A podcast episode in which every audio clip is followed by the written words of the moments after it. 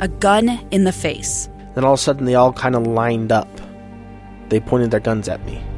And this is the point where I thought, I'm going to die today. Started two years of horror for an American in Venezuela. They said, You need to give us your phone and get ready because you're coming with us.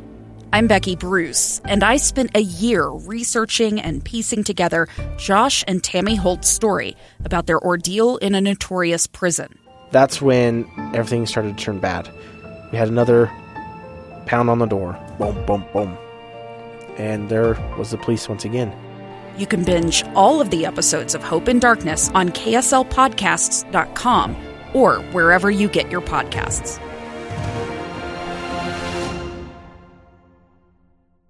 There's been a lot of chatter and a lot of clamor of late around Senator Joe Manchin from West Virginia. There's even been uh, chatter about him possibly leaving the Democratic Party, uh, becoming an independent, and uh, a host of other things uh, over this big battle over the safety net, the social safety net reconciliation bill.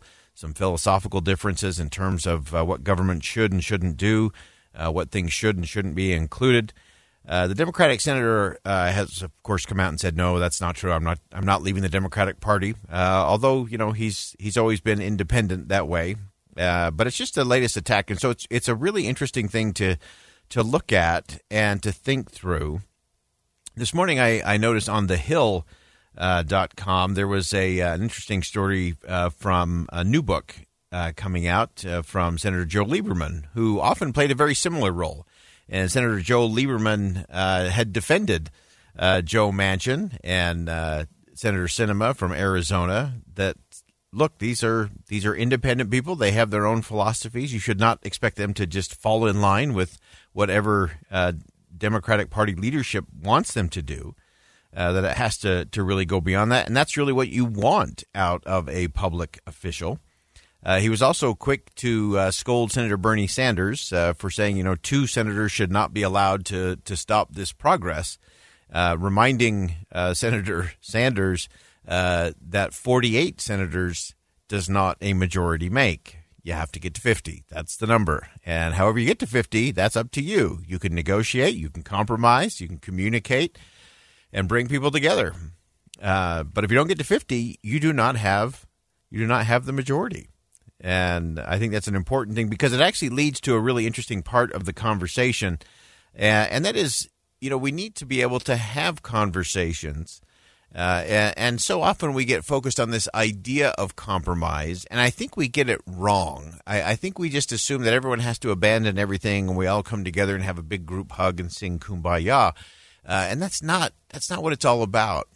Uh, you may recall from a uh, conversation we had with Senator Lieberman here on Inside Sources a while back uh, about what he called the integrity of compromise. Take a listen. The compromise in a democracy is not uh, dishonest. It's a way to get something done. It's not to really compromise your principles, but uh, to just uh not not expect to get 100% every time yeah. you have a piece of legislation. Because if you demand 100%, you'll probably end up with 0%, and everybody everybody suffers. So one of the things that's interesting to me, uh, and uh, Senator Lieberman, we hope to ha- get him on uh, later this week or early next week. Uh, he talks about coming to the center, but he does it a little different. This is kind of a think again moment for all of us. He he talked about coming to the middle, coming to the center to have the conversation. He said, now that that doesn't mean that a liberal or a progressive has to stop being a liberal or a progressive. Nor does it mean that a conservative or someone on the further right of the Republican Party has to abandon their principles. The, the idea is that you have to come to the center to have a conversation. Again, you don't have to abandon, you don't have to be, we're not saying everybody should be a moderate. We're saying everybody needs to come to that space to have a conversation, and then you can figure out what matters most.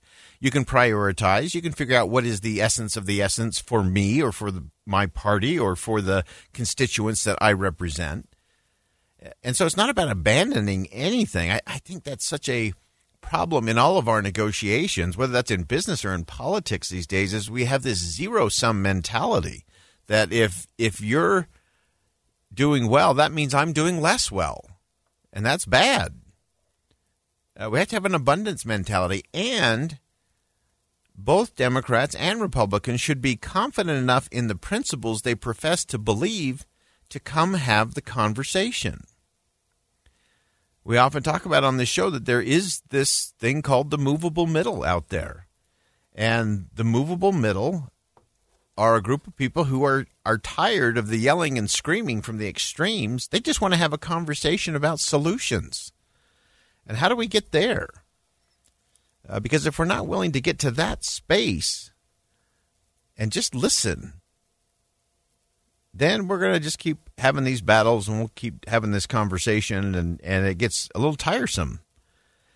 I think it makes a lot of people really weary about what's going on in our world. And it's interesting, there's been uh, some of the Senate Democrats are, are actually worried about this. Uh, there was an interesting report in Politico today uh, talking about some polling uh, that has come out. We've talked about a lot of polling this week in terms of the president's agenda and the president's numbers uh, and how that all looks and plays out. And so this was some this was some polling done uh, by the Senate Democrats' main super PAC. Uh, so this is Senate Majority PAC, and they were presenting to Senate Democrats. This was a, a closed door meeting. Some of the presentation uh, was shared with Politico. Uh, but there's some real concern.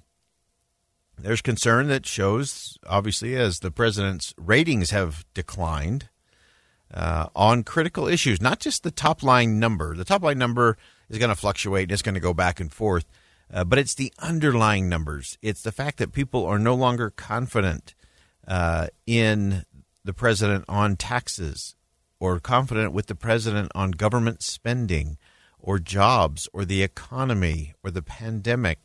Uh, those are all things that have to be real concerns for the Democrats. Uh, the poll was conducted amongst voters in a number of Senate battleground states, including Wisconsin, Pennsylvania, Florida, North Carolina, New Hampshire, Georgia, and Nevada.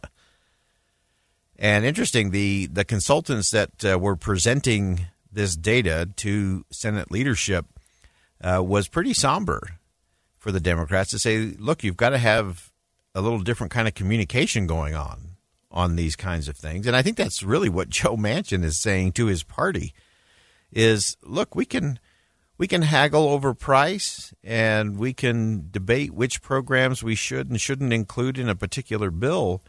Uh, but we got to have a different message going out because the uncertainty uh, is what's really hurting them. And the really interesting thing is the thing that's hurting the Democratic Party the most and hurting the president's approval numbers the most is with the persuadables, the movable middle. Uh, less than 18% of that movable middle uh, has confidence uh, in the president when it comes to things like jobs and the economy. And so those are things where, again, policy aside, it's the communication strategy, as we've been talking this week, where there seems to be a real disconnect in terms of what they're saying, how they're saying it, and who they're saying it to. Uh, that is having a real impact, and, and, so while I don't think Joe Manchin is uh, is going to be leaving the Democratic Party anytime soon, it's always interesting chatter to to talk about that. Uh, I don't think he'll have an Arlen Specter uh, was the last you know big drama of someone switching political parties uh, from the United States Senate. Uh, I don't see that happening, but I do think what Senator Manchin is hopeful of is that we can have a different kind of discussion that includes more of the public and more of the people of the United States, uh, not just the extremes on the far left and the far right. And that's the kind of conversation we should get to because that's the kind of conversation where you can get to what uh, Joe Lieberman was telling us, uh, and that is the integrity of compromise. Compromise for compromise sake, that's not the goal. Uh, it's to really go through the process and to make sure we understand what's the essence and what's the most important thing for the American people. We'll step aside for one last commercial break, continuing following all kinds of breaking news here on KSL News Radio. Much more to come. Stay with us on Inside Sources. It's the story of an American held in a dark Venezuelan prison. Then all of a sudden, they all kind of lined up. They pointed their guns at me. And this is the point where I thought, I'm going to die today. I'm Becky Bruce. I spent a year working on Hope in Darkness, which now has more than 2 million downloads. Find it on KSLpodcast.com or wherever you listen to podcasts.